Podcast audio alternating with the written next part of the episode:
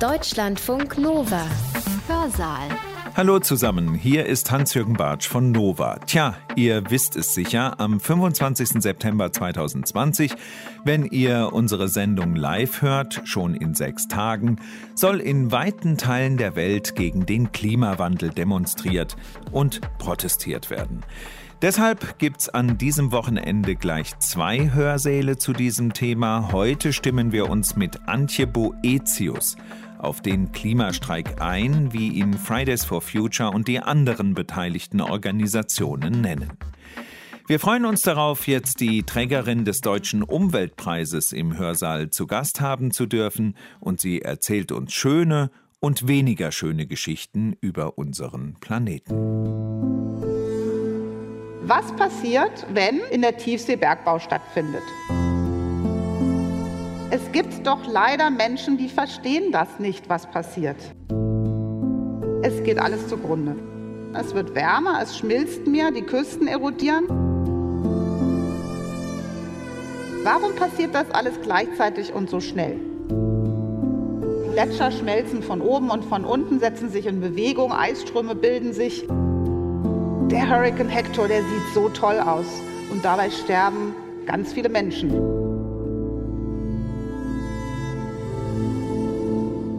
Antje Boetius ist Professorin für Geomikrobiologie an der Uni Bremen und leitet als wissenschaftliche Direktorin das Alfred Wegener Institut Bremerhaven. Bedeutet, sie ist mit der berühmten Polarstern ins Eis gestochen. Schon als Studentin war sie in der Arktis unterwegs und ist es auch heute noch. Was sie dort beobachtet hat, kann in der Tat Angst machen. Aber sie berichtet auch von Menschen, die ihre helle Freude daran haben, wenn die Eisflächen weiter schmelzen und die Arktis von eben diesen Menschen in Zukunft nutzbar gemacht wird. Nein, die träumen nicht nur davon, die ersten Fakten sind bereits geschaffen, wir hören ihr am besten konzentriert zu. Freue mich, dass ich den Auftrag bekommen habe, über ein Thema zu sprechen, was mir immer mehr am Herzen liegt, nämlich wie wir aus der Wissenschaft und selbst wenn es um Bereiche geht, wie den, zu dem ich heute Abend spreche, fremde Natur, Tiefsee, Kryosphäre, das sind Bereiche der Erde, wo kaum Menschen leben oder gar keine. Und die sollen was mit dem Mensch zu tun haben und die brauchen Politikberatung. Das ist eigenartig und es ist gut, darüber nachzudenken. Und deswegen habe ich Ihnen heute ein Potpourri gemacht, sozusagen aus meinen persönlichen bürgerlichen Empfindungen, die ich so habe zum Zustand der Welt, meiner Forschung, die Forschung anderer Menschen, die ich Ihnen zusammenfassen möchte, weil ich am Ende doch gerne darauf kommen möchte, was eben unsere Erde genau mit den Menschen zu tun hat. Und was uns die fremde Natur bedeutet. Und wieso sage ich fremde Natur? Das Wort fremd ist zurzeit in vielerlei Munde. Was ist eigentlich fremd? Fremd ist, es ist uns unbekannt, es ist merkwürdig und das ist für uns Menschen natürlich wechselhaft. Man kann fremd nicht quantitativ oder qualitativ messen. Es bedeutet aber etwas, wenn uns Natur fremd ist und uns ist die Natur insgesamt recht fremd geworden. Und zum Schluss stelle ich Ihnen die Frage, wie gehen wir eben mit dem Fremden um? Was bedeutet uns die fremde Natur? Es wird um die Kryosphäre gehen, die Ozeane und den Mensch. Und was heute unser Bild auf die Erde so verändert, für uns, für die jungen Menschen verändert, ist, dass wir überhaupt einen globalen Blick auf die Erde nehmen können. Wir können Hurricanes aus dem All sehen und wenn man da reingeht, dann twittert jemand, guck mal, der Hurricane Hector, der sieht so toll aus. Und dabei sterben ganz viele Menschen. Wir können also ganz fremd, ganz weit weg als Menschen auf Bilder schauen, auf Bilder von Katastrophen. Wir können angenehm oder unangenehm berührt sein. Wir können Empfindungen haben. Wir können Wissenschaft dazu machen. Es ist aber was Besonderes, eine besondere technische Errungenschaft, dass wir von draußen die Erde sehen können und unser Handeln. Und auch darum geht es heute Abend. Ich selber hatte so ein unangenehmes Gefühl, eine starke Emotion, als ich einen Vortrag vorbereitet habe. Und dann habe ich, was ich oft tue, NASA Earth Observatory angeschaltet, die Webseite, um mir ein paar Daten runterzuladen. Und da war so die Headline Sommer 2018, viele Rekorde noch nie da gewesen.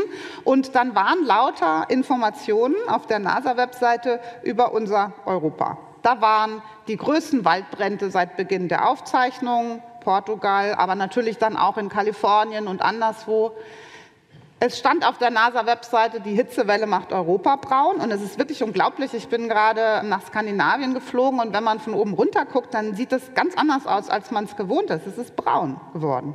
Und wir in der Ostsee und in der Nordsee haben gebannt mit unseren Zeitreihen auf den Umstand geguckt, dass wir wieder eine Serie von Rekorden hatten. In der Ostsee ist es zum ersten Mal seit wirklich längerem über 20 Grad Wassertemperatur geworden und die Mikrobiologen unter Ihnen wissen, was das bedeutet. Wenn es ein Meer ist, in dem viele Menschen schwimmen, was wenig Salzgehalt hat, dann gibt es dort Krankheitserreger, die ausbrechen, was fürs Meer untypisch ist. Wir hatten tatsächlich ein kleines Ausbrechen der Wundbranderreger und anderes in der Ostsee. Und all das bedeutet, dass irgendwas mit unserer Erde los ist. Es ist nicht normal, es ist uns fremdartig, obwohl es unser Zuhause ist. Und das bewegt mich als Wissenschaftler.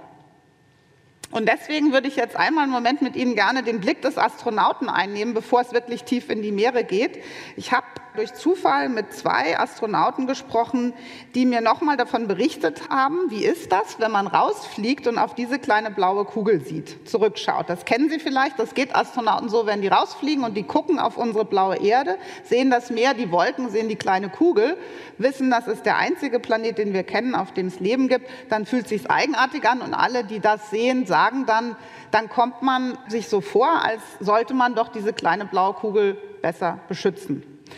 Und was ich so faszinierend finde, ist, wenn wir diese Bilder sehen von der Erde und wir wissen ja doch heute, dass das wirklich der einzige Planet ist, auf dem sogenanntes intelligentes Leben zu finden ist. Anderes haben wir noch nicht gefunden. Uns hat auch kein anderes gefunden. Und wir Forscher und tatsächlich an meinem Institut, dem Antarktis-Forschungsinstitut, sind wir dabei, neue Forschung aufzubauen. Und die Forschung geht darum, wie kann der Mensch sich so ausstatten, solche Technologien nutzen, dass er auch andere Planeten besiedeln kann. Das ist kein Witz. Bei uns in der Antarktis steht bei unserer Antarktisstation jetzt ein Gurkencontainer. Wir sagen Gurkencontainer, er heißt Eden. Das ist ein Experiment des DLR, der Raumfahrtinstituts. Wie kann man ohne viel Zutat mit Wasserrecycling, wenig Nährstoffen einmal Gurken und Salatblätter gewinnen für die Menschen, die ins All fliegen, um woanders ein Zuhause zu finden. Das ist Forschung, die wir betreiben. Und noch gibt es ja trotzdem so viel auf unserer eigenen Erde zu entdecken. Und deswegen geht es jetzt zuerst in die Kryosphäre. Und ich würde Ihnen gerne ein paar Forschungsergebnisse zeigen, die Ihnen einerseits zeigen, wie dicht der Mensch doch an diese Natur gerückt ist, Kryosphäre, das Gefrorene, die gefrorene Welt, wo wir eigentlich natürlicherweise nicht leben können. Und auf der anderen Seite, wie fremdartig und wie berührend neue Forschungsergebnisse sind, über die wir nachzudenken haben und über die wir auch mit der Politik sprechen müssen und das auch als Akademie getan haben.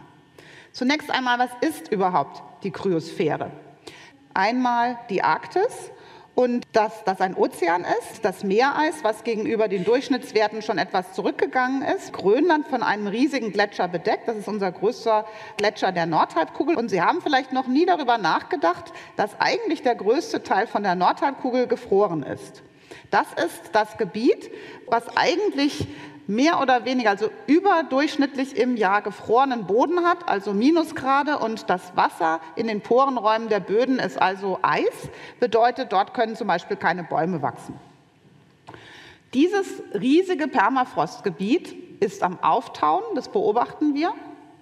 Und dann haben wir die Antarktis, die uns einigermaßen beruhigt als Forscher, weil sie einmal ein Kontinent ist mit einer riesigen Eisdecke obendrauf, mehrere Kilometer dick und einem kalten Ozeangürtel drumherum, der diese gefrorene Sphäre der Antarktis, der Südhalbkugel schützt, aber auch Meereis, was sich dynamisch verändert.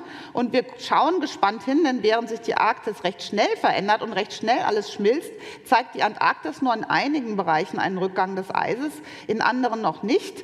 Und aus der Erdgeschichte kennen wir das. Die Antarktis bleibt länger stabil als die Arktis, aber irgendwann folgt sie normalerweise mit einem Versatz von ein paar hundert Jahren. Das ist also die Kryosphäre. Und dann kommt auch noch dazu der eiskalte Ozean in den Polarregionen, wo das Meerwasser im Austausch mit der Kälte im Winter ist, wird es sehr schwer. Es kühlt sich ab, es sinkt ab und bringt neuen Sauerstoff in die Tiefsee. Das heißt also, wenn man alles zusammenrechnet, ist die Erde eigentlich zu großen Teilen ein eiskalter Planet. Und das ist auch gut so, weil genau dieses Gefrorene, das Weiße der Erde, das strahlt das Sonnenlicht zurück. Das bedeutet, wir haben einen Albedo-Effekt und die Erde wärmt sich nicht so schnell auf und so stark auf, wie sie es tun würde, wenn wir kein Eis hätten. Und diese Schwankung zwischen warmen und kalten Zeiten der Erde ist ein absolut spannendes Forschungsprojekt. Auch ohne den Menschen gab es große Schwankungen, die haben aber normalerweise viele Jahrhunderte oder Jahrtausende gedauert. Und die Erde hat eben zwei Zustände. Sie kann sehr warm oder sehr kalt sein. Und wir als Menschen in unserer Zivilisation haben uns entwickelt in einer enorm stabilen Klimazeit.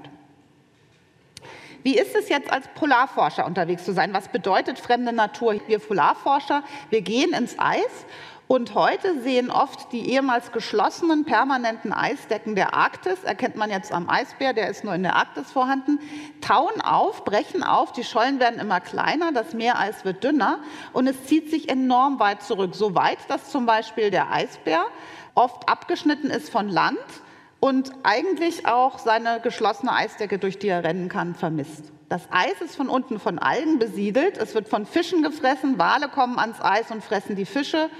Und dieses Nahrungsnetz der Arktis, das funktioniert deswegen, weil es eine bestimmte Distanz zum Land gibt, weil viele der Tiere, Walrösser zum Beispiel, hin und her schwimmen müssen. Und das verändert sich gerade alles. Auch die Gletscher Grönlands verändern sich. Sie werden oft warm, dann regnet es drauf oder schneit. Wenn es zu warm wird, können sich Mikroalgen entwickeln, die diese braunen Schichten bilden. Die Gletscher schmelzen von oben und von unten, setzen sich in Bewegung, Eisströme bilden sich, reißen auch aus dem Untergrund Erdboden mit, bringen Nährstoffe ins Meer. Das sind also viele Veränderungen gleichzeitig, wo die Kryosphäre dann auch auf den Ozean und auf Land wirkt.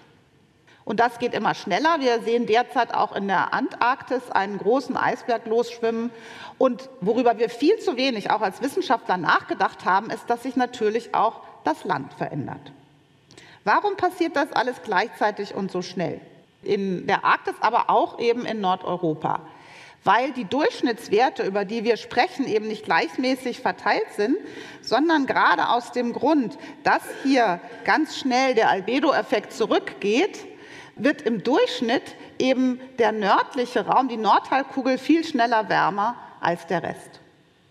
Und wenn Sie jetzt mal hier nach Europa gucken, sehen Sie, auch bei uns wird es deutlich schneller wärmer als anderswo. Es wird in der Arktis am allerschnellsten warm, doppelt so schnell oder etwas mehr als doppelt so schnell als im Rest der Welt.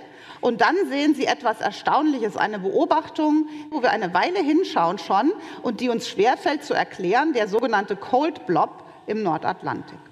In diesem Jahr und im letzten Jahr sind einige Veröffentlichungen zum Teil sehr umstritten dazu rausgekommen, die sagen, das ist der Beginn von dem Erlahmen des Golfstroms. Der Golfstrom bringt eigentlich die Hitze aus Florida in unsere Region, wird aber etwas langsamer. Er ist gemessen vom PIC, vom Institut in Potsdam, 15 Prozent langsamer geworden in den letzten 60 Jahren ungefähr. Das sind alles Veränderungen, die wir sehen. Eine Veränderung erstaunt mich gerade besonders und das sind ziemlich neue Daten, die jetzt rauskommen, von der gefrorenen sibirischen Küste. So ähnlich sieht es aber auch in Kanada und Alaska aus. Sie sehen Permafrost, Sie sehen praktisch Boden, aber gleichzeitig diese dicken Eisphasen im Erdbereich. Und diese gigantischen Eismassen, völlig durchsetzt von Boden, die gelangen jetzt ins Schmelzen und Rutschen, brechen ab, fallen ins Meer. Und was wir nicht so richtig bedacht haben, und gerade heute ist eine neue Veröffentlichung dazu rausgekommen, ist, wenn so etwas passiert, also große Mengen gefrorenen Bodens, ehemals von Pflanzen besiedelt, Pflanzenreste sind eingefroren im Boden, die fallen jetzt alle ins deutlich wärmere Meer. Was machen dann die Mikroorganismen? Die fangen an, die Pflanzenbestandteile, den Erdboden zu zersetzen und CO2 in die Atmosphäre zurückzugeben. Und jetzt wird ausgerechnet, wie viel ist das eigentlich? Und die Abschätzungen der Geologen der Kohlenstoffgehalte um die Arktis herum sind wirklich sehr hoch. Es sieht also so aus, als würden Mengen an Kohlenstoff sich in Bewegung setzen, die einen erheblichen Anteil des gesamten Kohlenstoffs der modernen Atmosphäre ausmachen. So etwas nennen wir einen positiven Rückkopplungseffekt. Positiv nicht im Sinne von gut, also weil es schön ist für uns, sondern positiv als verstärkend, beschleunigend. Und genau das ist eines der Elemente, so wird jetzt diskutiert und so haben die Forscher jetzt vorgeschlagen durch Erdsystemmodelle, wo also ganz schnell sich diese Situation aufschaukeln kann. Es wird wärmer, es schmilzt mehr, die Küsten erodieren, es fällt lokal viel Kohlenstoff ins Meer. Pflanzenreste, die eigentlich recht frisch sind, die sind noch gar nicht verdaut, die sind deswegen so gut erhalten, die können 10.000 Jahre alt sein, weil es eben kalt war, weil die Mikroorganismen nicht ran konnten. Können sie aber, wenn das ins Meer fällt und auftaut. Die Werte, die Messdaten, die sind nagelneu. Nur wenige Menschen messen derzeit in Sibirien überhaupt irgendwas. Großflächig ist Sibirien auch gar nicht mehr zugänglich für die Forschung, wegen beginnendem Aufbau von Infrastruktur, zum Beispiel auch militärischer Infrastruktur. Solche Daten sind absolut wertvoll, weil es sich um Prozesse handelt, die wir nicht verstanden haben, die wir gar nicht eingerechnet haben in der Frage, was wird aus unserer Kryosphäre. Ich selbst bin Augenzeuge und das ist auch etwas Erstaunliches. Forscher, die jetzt forschen, die die letzten 20 Jahre geforscht haben, sind Augenzeugen, haben diese Daten, die beweisen, dass die Erwärmung der Erde das Meer CO2 alles ganz schnell verändert. Als ich zum Beispiel als Doktorand 1993 mit Polarstern in die Forschungsgebiete des Alfred-Wegener-Instituts gefahren bin, da ähm, war ich zuvor nur im Pazifik unterwegs und war erstaunt, wie das geht, mit einem Schiff ins Eis reinfahren und fand das extrem anstrengend. Ich war da im Labor und wollte pipettieren und immer wenn das Schiff so gegen das Eis gerammt ist, sind alles umgefallen. Da musste ich das alles extra festbinden. Sehr anstrengend, das Eisbrechen. Das Eis war damals vier Meter dick im Durchschnitt. Polarstern hatte Mühe, da durchzukommen. Selbst war ich 2012 Fahrtleiterin zu Zeiten des größten Meereisminimums. Da war ich unterwegs und so ein Eis hatte ich, als ich Student war, gar nicht gesehen in der Arktis. Also vor allen Dingen nicht in der Nähe des Nordpols, wo wir unterwegs waren. Und das, was Sie als geschlossene Eisdecke sehen, was Sie vielleicht auch mal selber schon angeguckt haben, Satellitenbilder, die in der Zeitung stehen, ist in Wirklichkeit eigentlich sehr dünnes Eis um einen Meter herum, voll von Schmelzpfützen, Risse überall. Und das Schiff, die Polarstern, wir fahren da durch, als wäre es Butter. Wenn wir Eiskerne nehmen, dann können wir Mädchen uns da hinstellen und so ein Bohrer, wo früher zwei kräftige Jungs gebraucht wurden, zack, mit einer Hand durchgebohrt, weil es weich ist, weil es aufgeschmolzen ist. Und das ist der Ozean, der kommt jetzt durch, das Eis ist also sehr dünn geworden. Und das ist ein Augenzeugenbericht auf der einen Seite, aber natürlich sind da auch harte Daten dahinter. Was bedeutet das? Es bedeutet, dass wir jetzt uns viele Fragen stellen müssen, was ist eigentlich los? Wie gehen wir Menschen jetzt mit dieser uns eigentlich fremden Natur um? Bedeutet sie uns überhaupt was? Wie denken wir darüber? Wir haben Satellitenbilder, jeder Bürger kann sich diese Daten ziehen, die sind online, man kann sowas angucken. Das ist ganz toll. Zu meiner Zeit als Student gab es sowas nicht, dass man sich selbstständig über den Zustand der Erde informieren kann. Kurz bevor der Winter wieder beginnt in der Arktis, ist es schon dunkel dort oben, Sonnenlicht ist kaum mehr da. Aber Sie sehen, dass man praktisch hier einmal ganz normal mit dem Schiff rumfahren kann, kein Eis. Also man kann eine Strecke nehmen, auf der einem wahrscheinlich kaum Eis begegnet. Und genau das inspiriert viele von uns Menschen. Man könnte nämlich, wenn man die sogenannte Nordroute nehmen würde, zum Beispiel von Japan nach Europa, eine unglaubliche Distanz einsparen, wenn man mit dem Schiff direkt durchfährt.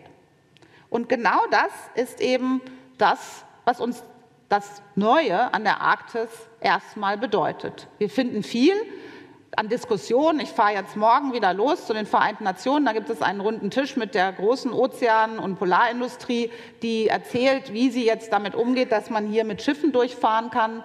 Es werden immer mehr Schiffe, die durchfahren. Es gibt erste Experimente. Auch dieses Jahr sind wieder Schiffe im Sommer hier durchgefahren. Manche sind stecken geblieben, andere sind weitergekommen.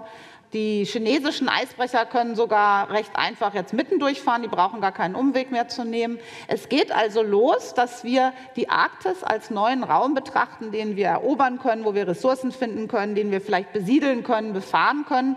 2012 hat Lloyds geschätzt, dass die künftigen Investitionen in die Arktis, wer hier oben zum Beispiel Eisenbahn baut oder Schiffe oder Häfen, insgesamt geht es um sicherlich mehr als 100 Milliarden Euro in diesem neuen zu erschließenden Raum. Und auch viele andere Ideen der neuen Arktis sind unterwegs. Zum Beispiel war ich auf einer norwegischen Konferenz, wo wir mit der Industrie und Wissenschaftlern und der Öffentlichkeit darüber gesprochen haben, dass es wahrscheinlich viel mehr Fisch zu holen gibt.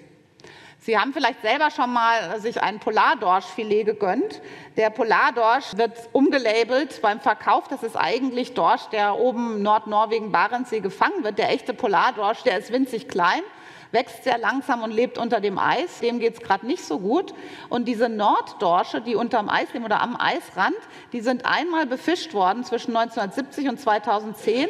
Und dann haben wir aufgehört zu zählen, weil sie einmal stark befischt wurden. Und das war es dann auch. Der Bestand ist sowieso nicht mehr zurückgekommen. Die trifft man aber einzeln noch unterm Eis als kleine Fische, die wir so jetzt nicht essen werden.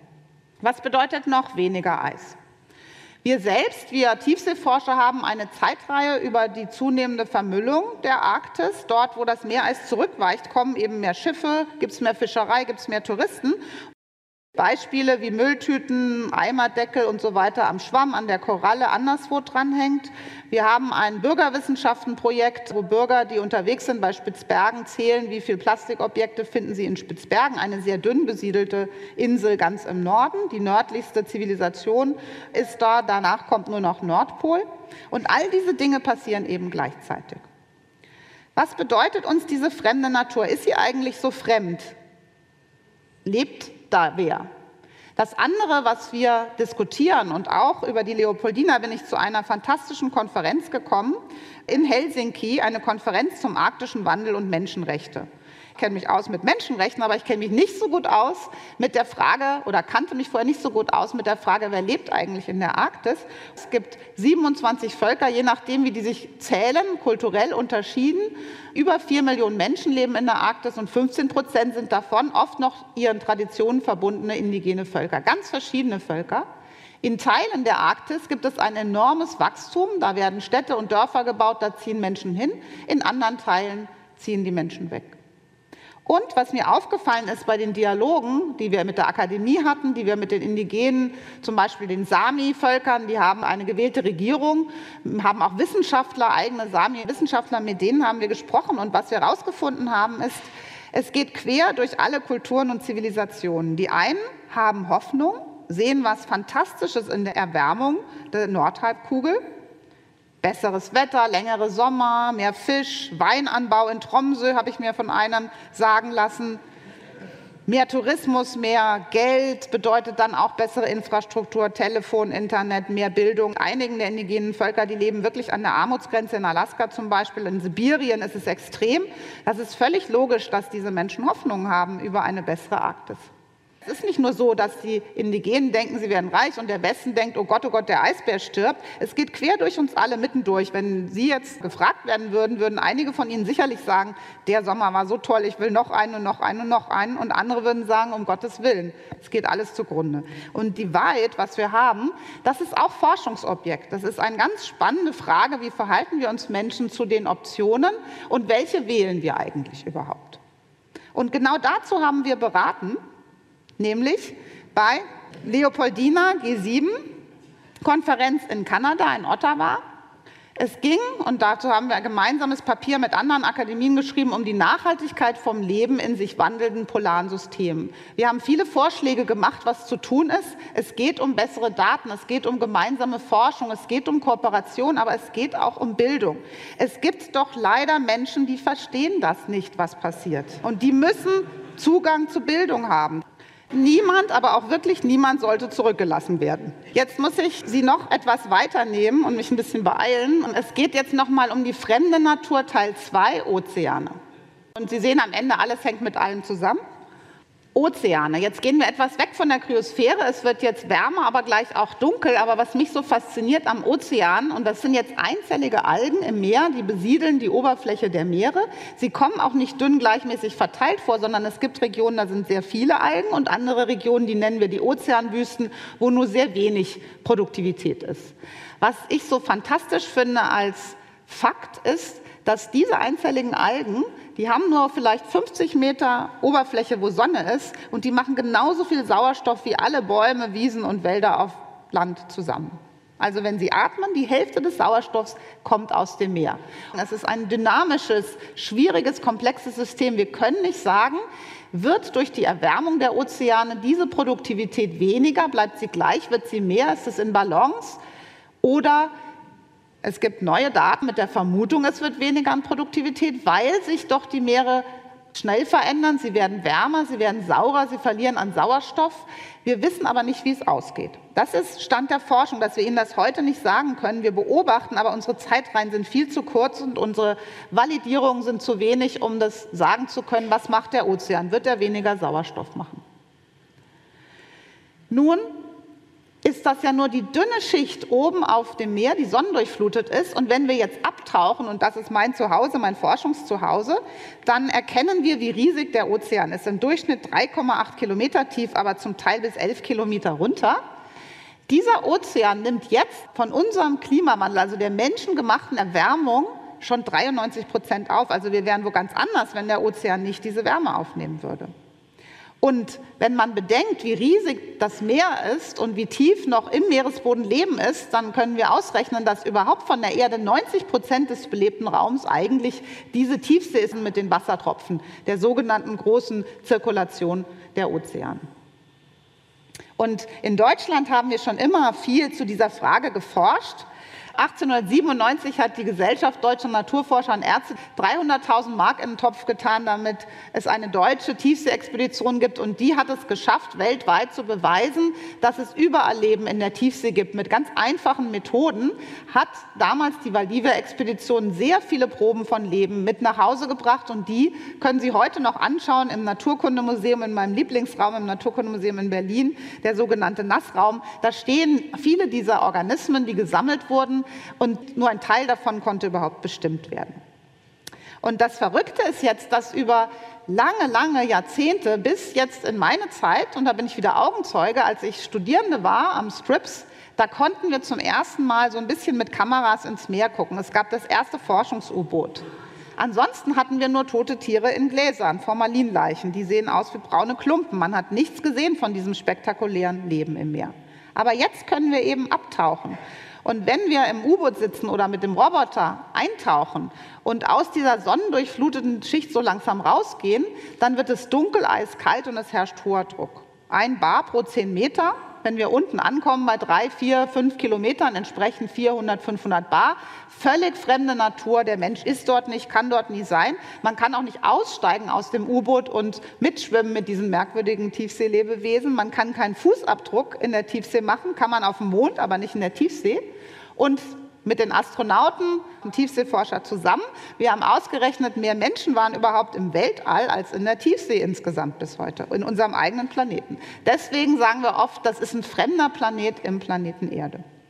Und die, die mich kennen und schon zuvor hier und da mal reden gehört haben, wissen, dass ich eine absolute Faszination vom Tiefseeanglerfisch habe. Und das ist jetzt nur ein Beispiel von diesen fantastischen Lebewesen, denen wir begegnen. Es ist ein Fisch, der flottiert, der dreht sich selbst, wenn er schwimmt, der schwimmt auch Kopf unter oder Kopf über, bewegt sich fast gar nicht und er vergrößert seine Sphäre, kann wahrscheinlich nicht gucken mit diesen ganz kleinen Knopfaugen, durch sogenannte Leuchtorgane. Diese Haare, die haben wir noch nie vorher gesehen und die sind besiedelt von Bakterien, die Licht machen für den Fisch. Damit signalisiert der Fisch und gleichzeitig hat er eine Angel vorne über dem Maul, lockt wahrscheinlich die Beute an oder lockt sein Männchen an. Das ist eine Symbiose, die so fantastisch ist, dass wir unbedingt verstehen wollen, wie ist es möglich, dass so ein Fisch auf Haaren sozusagen, auf Fortsetzungen seiner Flossenstrahlen Bakterien einlädt, für den Fisch Licht zu machen. Unglaublich. Es hat mir unglaublich viel Spaß gemacht, einen Tag lang nur durchs Fenster zu gucken. Und was ich alles gesehen habe, da könnte ich jetzt die ganze Nacht durchsprechen. Aber ich muss mich beeilen, weil ich gleich noch zu Menschen kommen muss. Was wir besonders beforschen, ist der Meeresboden, weil der Meeresboden wie die Permafrostregionen eine Senke ist für Kohlenstoff. Es ist nur wenig, was unten ankommt von den Algen. Ein Prozent der Produktion stirbt ab, fällt runter bis in die Tiefsee und dann fressen alle diese Tiere Meeresboden. Und zwar deswegen, weil das, was sie so als Schlamm sehen, in Wirklichkeit lauter Algeneinzeller sind, Reste von Krebsen, etwas Organisches, was oben mal gewachsen ist, gestorben ist und abgesunken ist. Da ist alles voll von wunderschönen Einzellern und die transportieren natürlich Kohlenstoff runter und der sammelt sich an und über die Erdgeschichte, seit es diese Einzeller gibt, mehr als 2,5 Milliarden Jahre, sammelt sich immer etwas Kohlenstoff unten im Ozean ab. Ab und zu rotiert der in die Gräben und wird wieder eingeschmolzen, aber das hält eigentlich unser Klima in Balance, weil ganz viel Kohlenstoff vom Ozean aufgenommen wird. Und wenn wir dann hier unten eine Probe nehmen und die datieren wir, dann wissen wir, was für Einzeller gelebt haben und unter welchen Bedingungen die gelebt haben, viele Jahrzehntausende vor uns. Und so verstehen wir viel über die Erdklimageschichte heute. Und wir wissen, dass diese enormen schnellen Schwankungen, die wir jetzt gerade sehen, eigentlich ohne besondere, zum Beispiel Vulkaneruption oder Meteoriteneinschlag, so nicht wirklich möglich sind. Was mich fasziniert, ist die Vielfalt des Lebens im Meer. So gehörte zu meiner Forschung festzustellen, dass wenn ich hier einen Teelöffel Schlamm nehme und dort, jeweils in diesem Teelöffel eine Milliarde Zellen sind oder mehr. Und wenn wir die mit genetischen Methoden analysieren, stellen wir fest, jeder Teelöffel von da und von da genommen enthält 2000 neue Arten und das in dem einen Teelöffel ist nicht das, was in dem anderen Teelöffel ist. Also eine gigantische Anzahl von Leben, wo wir noch keinen Namen dafür haben, wo wir auch gar nicht diese Gene, die da drin sind, also für jeden einzelnen Mikroorganismus hat man ungefähr 1500 neue Gene. Also das Leben ist da unten und es ist so vielfältig und wir wissen praktisch nichts darüber. Aber wir sind eben auch da und wir verändern die Umwelt auch in die Tiefsee. Und davon möchte ich Ihnen jetzt noch gerne ein paar Beispiele geben, damit Sie immer wieder verstehen, dass in dieser fremden Natur Dinge passieren, über die wir uns keine Gedanken machen, für die wir nicht bezahlen, die aber wichtig sind für die Gesundheit der Erde und uns Menschen, wie zum Beispiel, dass Bakterien Öl abbauen können, Gas, Methangas im Meeresboden veratmen können, ohne dass es rauskommt. Und das ist deren Leistung. Wenn die nicht da wären, wären die Ozeane eine schwarze, schlammige Brühe. Die können aber Öl abbauen und zum Beispiel im Golf von Mexiko, der berühmt geworden ist durch die schreckliche Ölkatastrophe in 2004, Deepwater Horizon, haben wir forschen können, dass wenn man den Bakterien Zeit gibt und es ist Sauerstoff dabei, dann können die Teerklumpen, natürliche Teer- und Ölaustritte haben wir beforscht, wieder entgiften und dann können letztendlich sogar Tiefseekorallen drauf wachsen. Aber dauert leider paar tausend Jahre. Das ist also, wenn ein Erdölunfall passiert, müsste man sehr lange warten, bis dann der Meeresboden wieder aufgeräumt ist. Bakterien können entgegen einiger Berichte, die wir jetzt in den Zeitungen manchmal lesen, keinen Plastikmüll zersetzen. Es ist ein schwieriger Forschungsauftrag, das zu beforschen, was da gerade los ist. Wir Wissenschaftler sind gebeten worden, von Europa, von Deutschland, von allen Ländern. Alle Länder würden gern wissen, wie viel Plastik schwimmt im Meer und was passiert mit dem Plastik. Wir können jetzt sagen, es wird immer mehr. Wir können auch sagen, dieses Plastik und die Kunststoffe und alles tritt in Interaktion mit Organismen. Entweder die Tiere verfangen sich oder sie fressen es und dieser Müll breitet sich wirklich ganz schnell explosionsartig aus. Wir haben jetzt in Spitzbergen, wo ich vorhin sagte, da leben wenige Menschen, die haben angefangen, Müll zu zählen. Die toten Seevögel, wenn man die aufmacht, sind die schon voll von Plastik. Und das ist nicht nur ein ästhetisches Problem. Dieser ganze Kunststoff wird irgendwo immer festhängen oder gefressen werden. Das bedeutet, das Leben im Meer und in den Polarregionen hat auf jeden Fall ein Problem damit. Aber dann ist das alles das, was wir sehen. Und wir haben diese großen Fragen gleichzeitig zu beantworten. Also wir könnten jetzt alle Forscher, die wir da sind, alle Meeresforscher, Plastik zählen. Wir könnten aber auch versuchen rauszukriegen, was ist mit diesen unbekannten Leben im Meer, mit den vielen Arten, von denen wir keine Ahnung haben. Wir können aber nicht all das gleichzeitig machen. In der jetzigen Situation gibt es nicht so viele Tiefseeforscher, dass man weiterkommt mit der Frage der Biodiversität der Meere und all diesen Problemen, von denen wir Wissenschaftler eben sagen sollen, wie viel ist das und dann nochmal und nächstes Jahr auch noch zählen und noch zehn Jahre weiter zählen, damit wir sagen können, ja, es gibt immer mehr Müll im Meer. Wir unterstützen das auf jeden Fall, diese Zahlen zu erheben und wir reden laut drüber. Aber Sie können sich sicher vorstellen, dass Forscher vor allen Dingen Lust drauf haben, rauszukriegen, wo kommt dieses ganze fremde Leben her? Warum ist es in diesem dunklen, nahrungsarmen Raum so vielfältig? Dünne Populationen, ganz wenige Lebewesen. Wir wissen noch nicht mal, wie sich die Partner überhaupt treffen, damit die nicht aussterben. Und diese fantastischen Tiefseetiere und all die Prozesse, wissen Sie, was wir gerade in den letzten halben Jahr herausgefunden haben, unabhängig voneinander, meine Arbeitsgruppe und eine andere Arbeitsgruppe in England? Wale tauchen vier Kilometer tief, um ihren Kopf in den Tiefseeschlamm zu stecken. Vielleicht fressen sie den Schlamm, weil da Vitamine drin sind. Wir wissen es nicht, aber wir haben jetzt Beobachtungen, wo man diese Kopfspuren von Riesenwalen, die runtertauchen und da drin rumdrehen, solche Dinge finden wir raus, wenn wir die Zeit haben, Forschung zu machen und nicht nur immer nachweisen zu müssen, wie schmutzig das Meer eigentlich wirklich ist. Es wird immer schmutziger, weil wir es natürlich benutzen, weil wir es überfischen, weil wir Ressourcen und Werte daraus nehmen und fürs Meer bis heute noch kein Konzept haben, wie schützen wir, wie schaffen wir Ausgleichsflächen. Es gibt aber auch gute Nachrichten.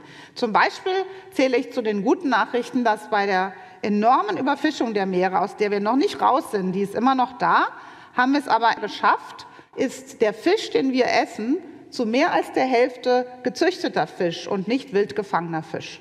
Das ist neu in der Geschichte des Menschen, dass wir mehr als 50 Prozent der Fische, die wir essen, selber züchten. Hat auch zum Teil ökologische Konsequenzen, aber es gibt, wenn man es richtig machen würde, eine Chance, die Überfischung zu beendigen. Wir haben auch geschafft, in Europa darüber nachzudenken, und auch hier haben wir beraten aus der Leopoldina heraus, die Bodenschleppnetzfischerei tiefer als 600 Meter einzudämmen oder gar zu verbieten. Sie können sich vorstellen, wenn da vorher Korallen waren, sind sie danach weg. Wir wissen ja alle, alle Bürger wissen, es gibt Schleppnetzfischerei und den Heilbutt, den schwarzen, den wir essen, der kommt von so einer Fischerei. Aber wenn wir Bilder sehen, dann bedeutet es uns was anderes. Dann sehen wir, hier wird irgendwas gestört, auch wenn wir Laien sind, wenn wir keine Wissenschaftler sind. Also ist es wichtig auch, dass Forscher von dem Unbekannten, dem Fremden Bilder zeigen. Und das tun wir derzeit besonders viel. Ein letzter Punkt, bevor ich zur Zusammenfassung hier komme und nochmal die Frage stelle, was ist uns die fremde Natur wert? Selbst beschäftige ich mich jetzt derzeit sehr viel und deswegen fliege ich eben morgen wieder nach New York zu den Vereinten Nationen mit der Frage, sind die Metalle im Meer wirklich eine wertvolle Zukunftsressource? Müssen wir Manganknollen aus dem Meer fischen? Eine solche Knolle, die so groß ist wie ein Blumenkohl, wächst ungefähr zwei bis drei Millionen Jahre mit der Hilfe von Tiefseebakterien, wird das so ein Klumpen. Dann besteht der vor allen Dingen aus Mangan und Eisen. Da drin sind aber zu weniger als ein Prozent Kupfer, Nickel, Yttrium und andere wertvolle Metalle, die wir für Elektromobilität, Handys und alles andere brauchen. Meine Arbeitsgruppe zusammen mit vielen europäischen und amerikanischen Arbeitsgruppen und auch russischen Arbeitsgruppen, wir beschäftigen uns mit der Frage, was passiert, wenn in der Tiefsee Bergbau stattfindet? Wir haben gerade ein Forschungsprojekt gefördert bekommen, ein zweites vom BMWF zusammen mit europäischen Partnern, um nachzuschauen, was würde passieren, wenn Tiefseebergbau stattfindet, die Bagger, die Knollen sammeln, riesige Schlammwolken machen, was ist dann eigentlich los mit den Bakterien und mit dem Lebewesen, was unten am Meeresboden lebt? Die Manganknollen würden so eingesammelt werden und es ist ja klar, wenn Sie jetzt überlegen, muss ich jetzt Wissenschaftler dafür sein, um mir zu überlegen, dass wenn Manganknollen sind und Boden da ist und ein Bagger sammelt das alles weg, dass dann natürlich auch das Leben dort verschwindet. Das ist ein ziemlich einfacher Zusammenhang. Es braucht aber Wissenschaft, um zu beweisen, dass das nicht gut ist oder vielleicht auch gar gefährlich für Arten, wenn wir große Flächen der Meere so beackern würden. Wir diskutieren gerade viel und ich war vorgestern auf einer Ärztekonferenz in Berlin und da haben wir zusammen darüber diskutiert, ob man dieses Bild benutzen kann, dass die Erde eine Haut hat und dass Haut wichtig ist für Gesundheit. Und zu einer gesunden Haut gehört natürlich, dass sie nicht viele Risse, Furchen, Gräben, aufgeplatzt und so weiter ist. Und wenn wir versuchen zu klären, dass der Meeresboden auch eine Art dünne Haut ist, wo das Leben lebt und viele Funktionen für die Erde trägt, dass man ein Schutzkonzept dafür braucht und dass man diese Haut auch pflegen muss, ob wir dann irgendwie weiterkommen, weil heute gibt es überhaupt keine Definition, was ist ein gesunder, heiler Meeresboden, wonach guckt man da, was misst man da und wie schützt man überhaupt, wenn wir gleichzeitig loslegen, Tiefseebergbau zu machen. Zum Schluss also nochmal, was ist unser Beitrag als Wissenschaftler? Wir müssen also neues Wissen erzeugen in fremden Räumen, die keiner kennt, wo keiner ist, wo es fast keine Daten gibt. Und zeitgleich, während wir praktisch diese faszinierende Forschung zu den Grenzen des Wissens machen, müssen diese Daten und die ersten Bilder, bevor überhaupt was veröffentlicht ist, schon gleich auch in die Politikberatung, in die Diskussion mit der Gesellschaft. Und auch hier haben wir mit der Leopoldina viel gemacht, nämlich zur anderen G7-Konferenz, Academy Statement 2015. Da haben wir viel dran gearbeitet, dank der Initiative der Leopoldina einen Rat zu geben, Frau Merkel einen Rat mitzugeben, Future of the Ocean, Impact of Human Activities on Marine Systems. Und selbstverständlich ist Politikberatung sehr wichtig und man darf nicht aufhören damit. Sie ist absolut wichtig, auch wenn man manchmal nicht dabei ist, wenn diese Dinge besprochen werden. Wir müssen unsere Daten direkt an die Frau und an den Mann bringen. Nur dann kommen wir weiter. Fremde Natur und Mensch sind ja alles nur kleine Beispielselemente aus meiner Forschung, aus der Forschung meines Instituts, gewesen, die ich Ihnen heute präsentiert habe. Wir könnten aus der Medizin, aus der Ingenieurs, wir könnten aus allen Wissenschaften so Beispiele nehmen, wo wir Menschen Dinge lernen, etwas zum ersten Mal begreifen, beschreiben, diskutieren und wir müssen gleichzeitig Entscheidungen treffen. Die Frage ist jetzt beim Entscheidungen treffen, wer muss auf wen warten und wie viel muss man forschen und wissen, bevor man entscheiden kann. Und diese Diskussion findet aktuell enorm statt, auch mit der Forschungsministerin. Ich weiß nicht, ob sie darüber gesprochen hat, aber sie sagt ja öfters, ja, erstmal muss die Wissenschaft lernen, einfach und klar zu sprechen, damit sie gehört und verstanden wird. Das mag manchmal so richtig sein, dass es nicht einfach genug ist oder dass wir uns auch erst streiten als Wissenschaftler. Aber bei den Dingen, die ich Ihnen heute vorgestellt habe, bei den Papieren, die wir in der Leopoldina geschrieben haben, bei den Statements, wo wir gesagt haben, wir Menschen können uns das nicht mehr leisten, die fossilen Brennstoffe ganz und gar aus der Erde zu holen, das ist für unser Empfinden einfache, klare Sprache. Warum das nicht sofort zur Handlung führt, ist auch eine Wissenschaft fremde Natur und Mensch. Und da drinnen steckt vielleicht auch ein Missverständnis, auf das wir aufpassen müssen. Wir haben vielleicht zu wenig Zugang zu dem, was Natur eigentlich ist und zu unklare Konzepte, was sie uns wert ist. Das kann schon ein Teil des Problems sein. Auch das ist wirklich ein spannendes Forschungsthema. Was ist überhaupt fremde Natur und sind nicht wir fremd geworden? Denn die Natur, die wir kennen und eigentlich schätzen, die ist natürlich viel länger da als wir selbst. Und jetzt schauen Sie sich mal andere Zahlen an, zum Beispiel die Anzahl von Handys, die verkauft wurden, oder schauen Sie sich zum Beispiel mal die Nutzung von verschiedenen Energiequellen an. Man kann alles Mögliche messen. Es ist doch so klar aus diesen Daten, dass wir Menschen die Ressourcen der Erde in einem erheblichen Maße nutzen und übernutzen. Und es ist ja klar, dass wenn Menschen auf der Erde sind, jetzt bei 7,5 Milliarden, dass die auch natürlich irgendwas essen müssen, dass die was nutzen. Die wollen ein Haus über dem Dach, vielleicht auch einen Fernseher und einen Kühlschrank. Das ist alles logisch. Und das kann man eigentlich zusammenrechnen. Und dann muss man sich darüber unterhalten, wie viel Natur brauchen wir als Teil von dem, was uns gut tut. Und wir Forscher, und auch wenn uns gesagt wird, und solche E-Mails kriege ich auch, dass wir nerven, dass der Klimawandel nicht menschengemacht ist, sondern die Sonne dran schuld ist und alles Mögliche dran schuld ist. Aber wir müssen immer wieder darüber sprechen, dass wir uns in eine gefährliche Phase der Erde bewegen. Das wissen wir aus Erdgeschichtsdaten. Was wir noch nie hatten auf der Erde, ist eine Situation, wo eine Zivilisation, die schon so ausgereift ist wie die unsere, eben mit solchen Extremen konfrontiert wird, wie wir sie jetzt haben. Und wenn man sich mit Infrastrukturverletzlichkeit und Technikverletzlichkeit beschäftigt, auch das eine Forschung, dann versteht man, dass Extreme heutzutage sehr viel verändern, auch in unserem Verhalten, uns berühren, uns betreffen.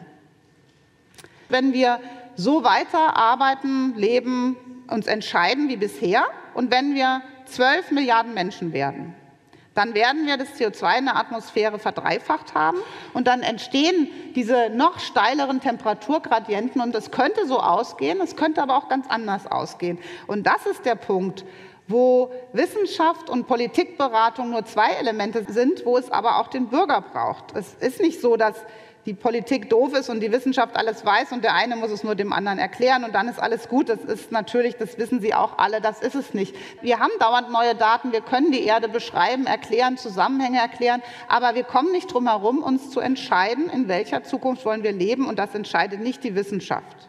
Und das entscheidet natürlich nicht die Politik alleine, die wird ja alle vier, fünf Jahre ohnehin ausgetauscht. Und die Frage, die wir uns stellen müssen, ist, nicht unbedingt, was ist die fremde Natur uns wert, sondern was sind wir uns wert. Weil, da komme ich zurück zu den Menschenrechten, weil eigentlich die Gesundheit, der Umgang mit der Natur, der gute Umgang, das Aufwachsen in einer vertrauten Kultur, in der Heimat, wie wir sie lieben, mit den Pflanzen, die wir mögen, das ist eigentlich auch ein Menschenrecht. Das steht zwar nicht so klar drin, jeder hat das Recht auf eine saubere Umwelt, aber hoffentlich steht es bald mal drin, jeder hat das Recht auf Gesundheit auf Bildung, auf ein auskömmliches Leben und Natur spielt da drin eine große Rolle. Also geht es darum, was sind wir uns wert? Und diese Art von Wissenschaftsdiskussion, wo man dann aus verschiedenen Wissenschaftszweigen Wissen zusammenzieht, um zu versuchen zu begründen, warum geben wir dem Fremden, der fremden Natur, der Lebensvielfalt, die wir gar nicht kennen, warum geben wir denen einen Wert? Warum soll sich irgendjemand um ein komisches Tiefseebakterium scheren? Warum brauchen wir Schutzräume im Meer? Warum müssen wir hinschauen, wenn die Arktis schmilzt? Das ist ja nicht so, dass wir erst entscheiden müssen, wie viel Dollar ist uns die Arktis wert, sondern wir müssen uns entscheiden, was sind wir uns wert. In welcher Welt wollen wir leben? Was ist uns wert, dazu einen Umbau voranzutreiben? Und hier komme ich jetzt zum Ende. Wissenschaft und Politikberatung haben einen weiten Weg vor sich, aber es ist wirklich wichtig und interessant, miteinander zu sprechen. Ich hatte das unglaublichste Erlebnis gestern. Gestern bin ich zurückgekommen aus Finnland auf dem Staatsbesuch mit Herrn Steinmeier und am Ende der Reise hat er mich im Flugzeug in seine Lounge gebeten und ich durfte ihm anderthalb Stunden lang den Golfstrom erklären. Das ist für mich definitiv ein Highlight meiner Karriere als Wissenschaftler. Er wusste Gott sei Dank nicht, dass ich Mikrobiologe bin und man für den Golfstrom besser Ozeanographen fragt. Aber ich habe äh, schnell vorher nachgelesen und es war sicherlich nicht falsch, weil ich mir auch schon viel Gedanken über den Golfstrom gemacht habe. Aber diese Interaktion natürlich mit der Politik, die wahnsinnige Packen zu tragen hat und ich wollte heute auch keinen verunglimpfen, wir müssen besser miteinander sprechen. Aber es reicht nicht, wenn Wissenschaft und Politik sich nur gegenseitig beraten, sondern es geht darum, dass wir alle von dem etwas verstehen, was uns manchmal zu fremd zu sein scheint. Und damit ende ich und ende mit meinem Lieblingsspruch von Fridtjof Nansen, den größten Polarforscher aller Zeiten, der sich eingeschlossen hat mit seinem Schiff, um nachzudenken. Er war auch Mikrobiologe, das wissen viele nicht. Die Handlungen der Menschen leben fort in den Wirkungen Vielen Dank, Leopoldina, für die viele Gelegenheit zu sprechen hier. Die Tiefsee- und Polarforscherin Antje Boetius stimmte uns auf den großen Klimastreik am 25. September 2020 ein. Ihren Vortrag hat sie Ozeane, Kryosphäre und Mensch, was uns die fremde Natur bedeutet, genannt.